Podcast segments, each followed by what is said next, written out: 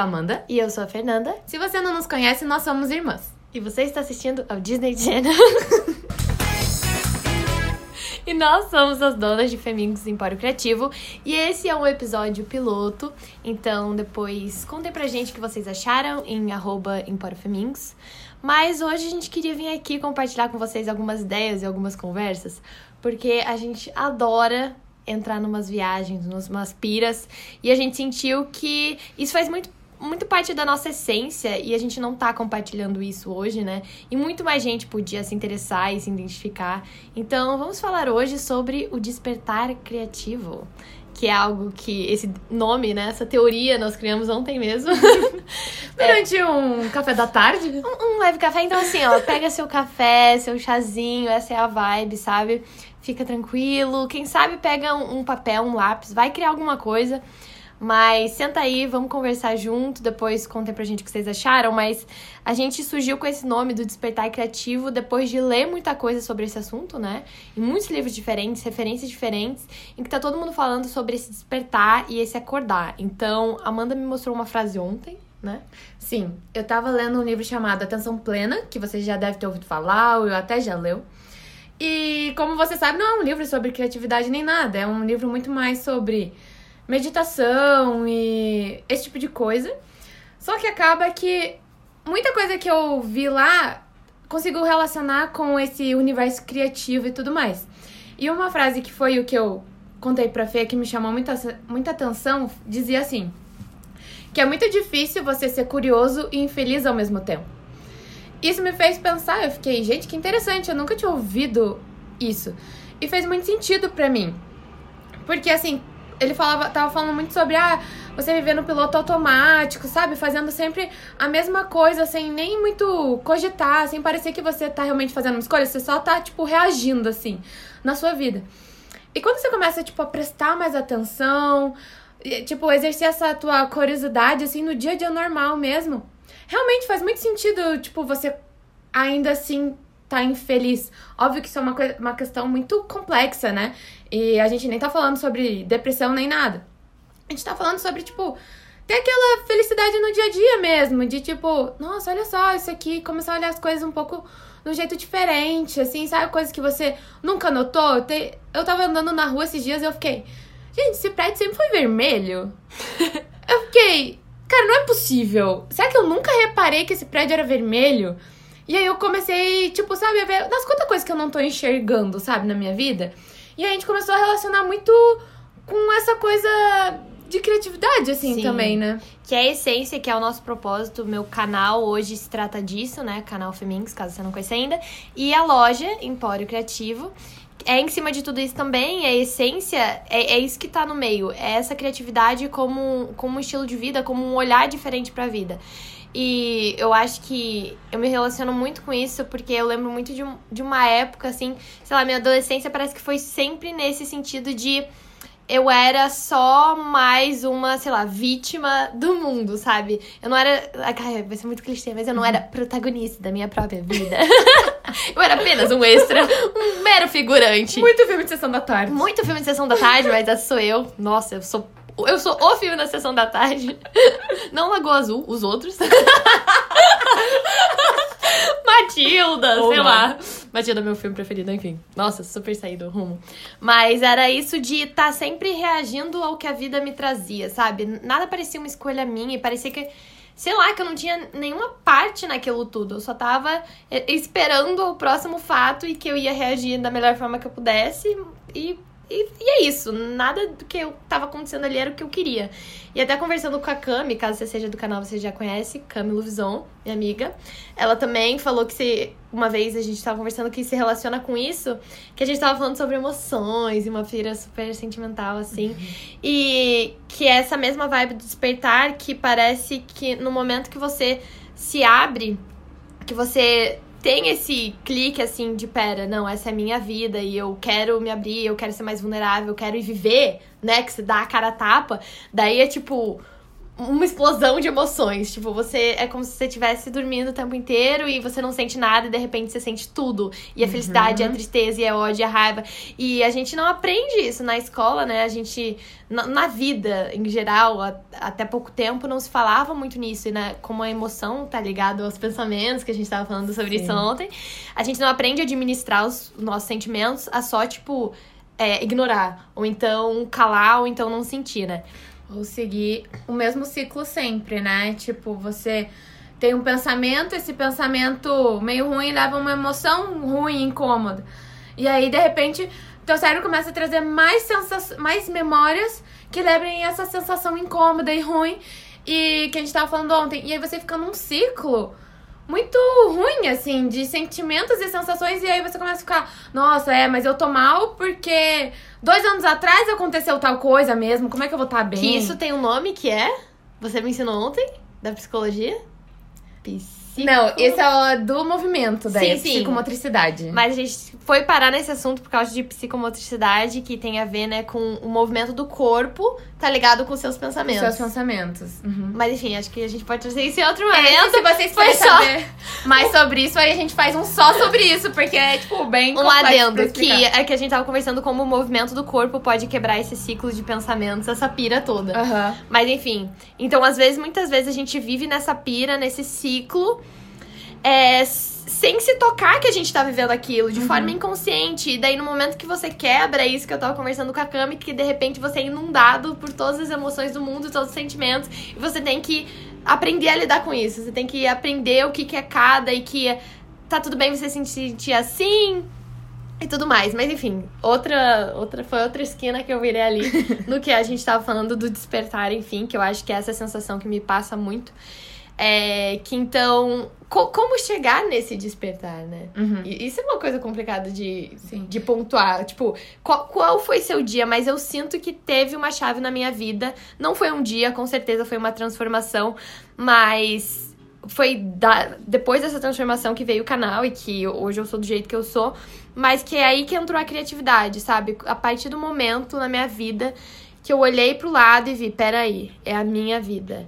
E eu posso fazer algo a respeito, porque o universo não tá sob nosso controle, e isso é uma coisa que eu tô também aprendendo a lidar, que é você não tá no controle o tempo inteiro, isso é um fato, você não consegue fazer sua vida inteira do jeito que você quiser, porque tem 7 bilhões de pessoas ao seu lado e um universo inteiro, né, acontecendo. Então, muita coisa você não pode controlar. Por isso Mas- que se fala de cocriação com o universo. Uhum. Porque ele vai estar acontecendo e muita coisa você não pode controlar, mas muitas coisas você pode sim controlar. E aí que entra. Na verdade, o que você pode controlar é o jeito que você vai reagir a essas coisas que acontecem na sua vida, né? É, porque você pode tanto, tipo, se deixar super abater com aquilo, como você pode, tipo, pensar, ah, como eu posso usar isso, sabe? Como eu- até, até pra sua criatividade, porque. Igual você falou também uma vez, né? Que é criatividade, quando você tem muita opção, você não tem necessidade de ser tão criativo se você tem muita opção. Agora, quando você é limitado, aí sim você precisa usar toda a tua criatividade pra tirar o melhor daquilo. Que essa é a vida real, é o problema e a necessidade. Nada deixa um ser humano tão É. criativo quanto a dificuldade. Quanto a falta de dinheiro, quanto a falta de recurso. E assim vai, né? E de tempo, né? Sim. Então, você começar. O o que você consegue controlar é o teu jeito de enxergar as coisas, talvez, né? Tipo, ah, putz, não queria tá, sei lá, fazendo isso agora.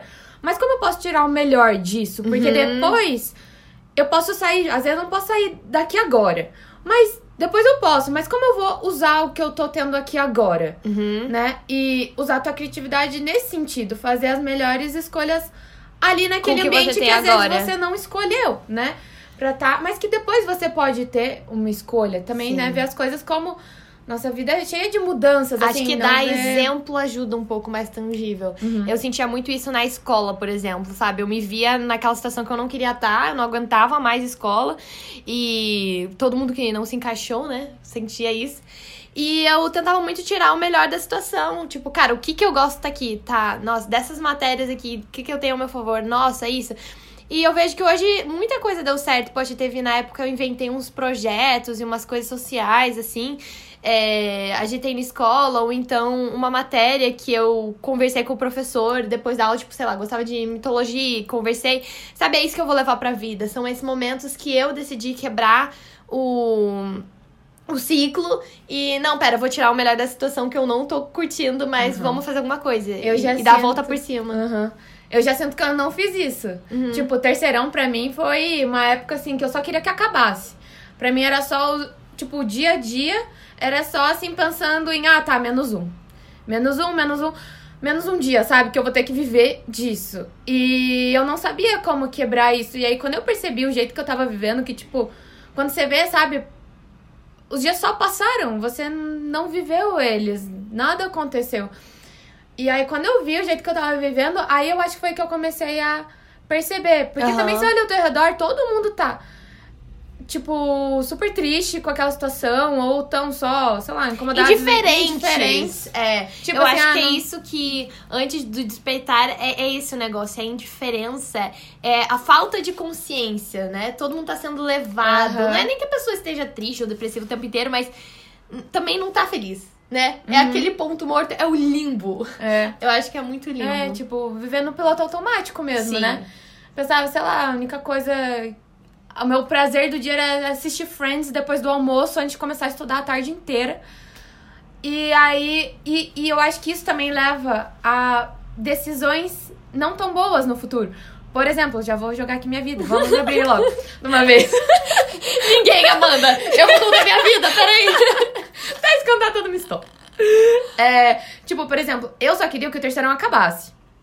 Porque eu tava muito infeliz com aquilo, eu odiava tudo. Também super Nossa. revoltada. Mas enfim, era como era minha vida de adolescente naquela época. Aham. E eu pensava, aí chegou a época de começar a escolher o curso de faculdade, né? E eu pensei, meu, eu só quero sair daqui. Não interessa qual curso eu vou fazer, eu só quero passar. E aí eu, tipo, eu me dediquei total, passei, mas num curso que eu não gostei. E eu fiz ele inteiro, porque também durante o curso. Ela só descobriu quando acabou. Eu só descobri quando acabou, porque assim, durante o curso eu tava só assim, uhul, tá, não tô mais na escola. Ei, melhorou Quatro um pouquinho. anos, quatro anos comemorando que saiu da escola. Cinco. Cinco, opa, o meu é quatro. Sim. Cinco anos, tipo assim, não, beleza, agora isso tem um pouco mais a ver comigo. Mas mesmo assim, eu ainda não tinha olhado pra, pra dentro de mim de ver assim, ah, Amanda, é com isso que você quer trabalhar todos os dias da sua vida? Tá ok, a gente não precisa ser tão assim, a pessoa pode mudar depois do tempo, mas assim, você se vê trabalhando nisso pelo menos uns 10 anos? Você se vê assim, é, por exemplo, eu fiz odonto, fiz odontologia. Você se vê num consultório todos os dias durante 10 anos? E quando eu me formei, eu vi que eu não conseguia imaginar aquilo, eu não me enxergava. E eu fiquei desesperada, eu fiquei, gente, como é que eu não me toquei?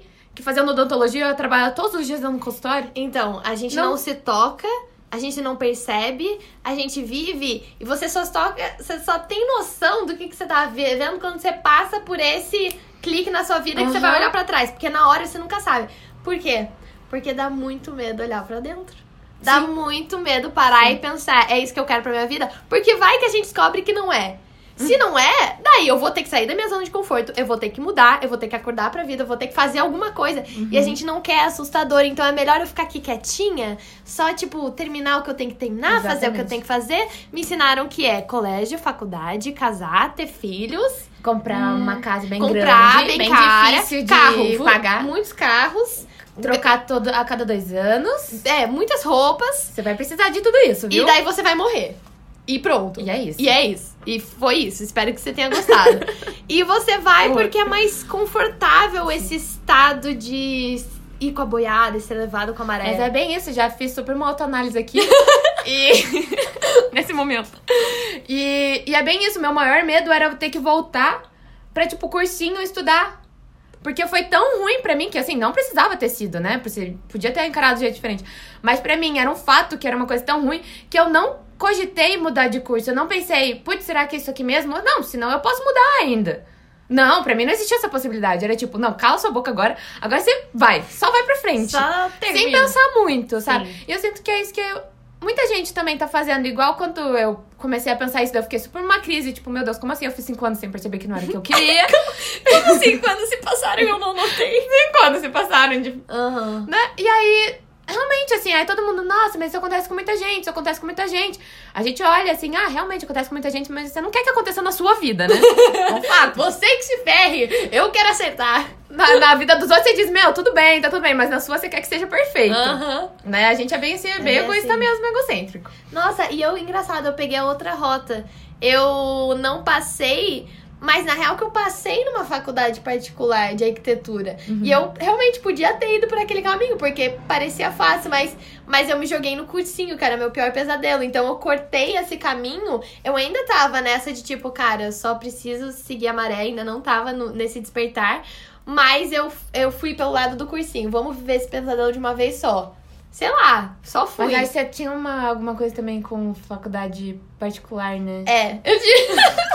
Assim, nada contra. Mas às vezes a gente se bota esses bloqueios de. Muito. Nossa, como assim? Eu, eu sempre ia tão bem na É aula. exatamente e eu não isso. vou passar numa Era, pública. nossa, é- eram muitos Né? preconceitos, mas um deles com certeza era isso, porque, porra, eu.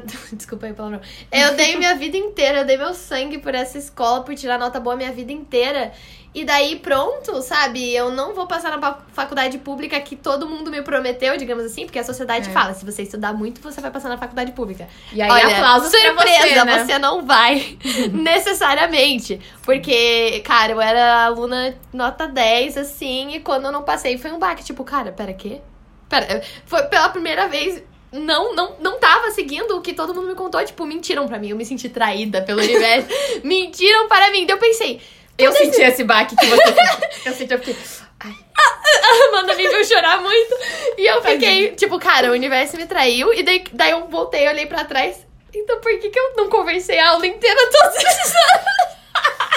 Eu pensei, toda essa responsabilidade, todo o perfeccionismo que eu alimentei foi em vão. Mas enfim, a gente pode conversar mais. A gente pode fazer um só sobre o sistema de ensino. todas as falhas. O, o próximo episódio vai ser O Universo Me Traiu.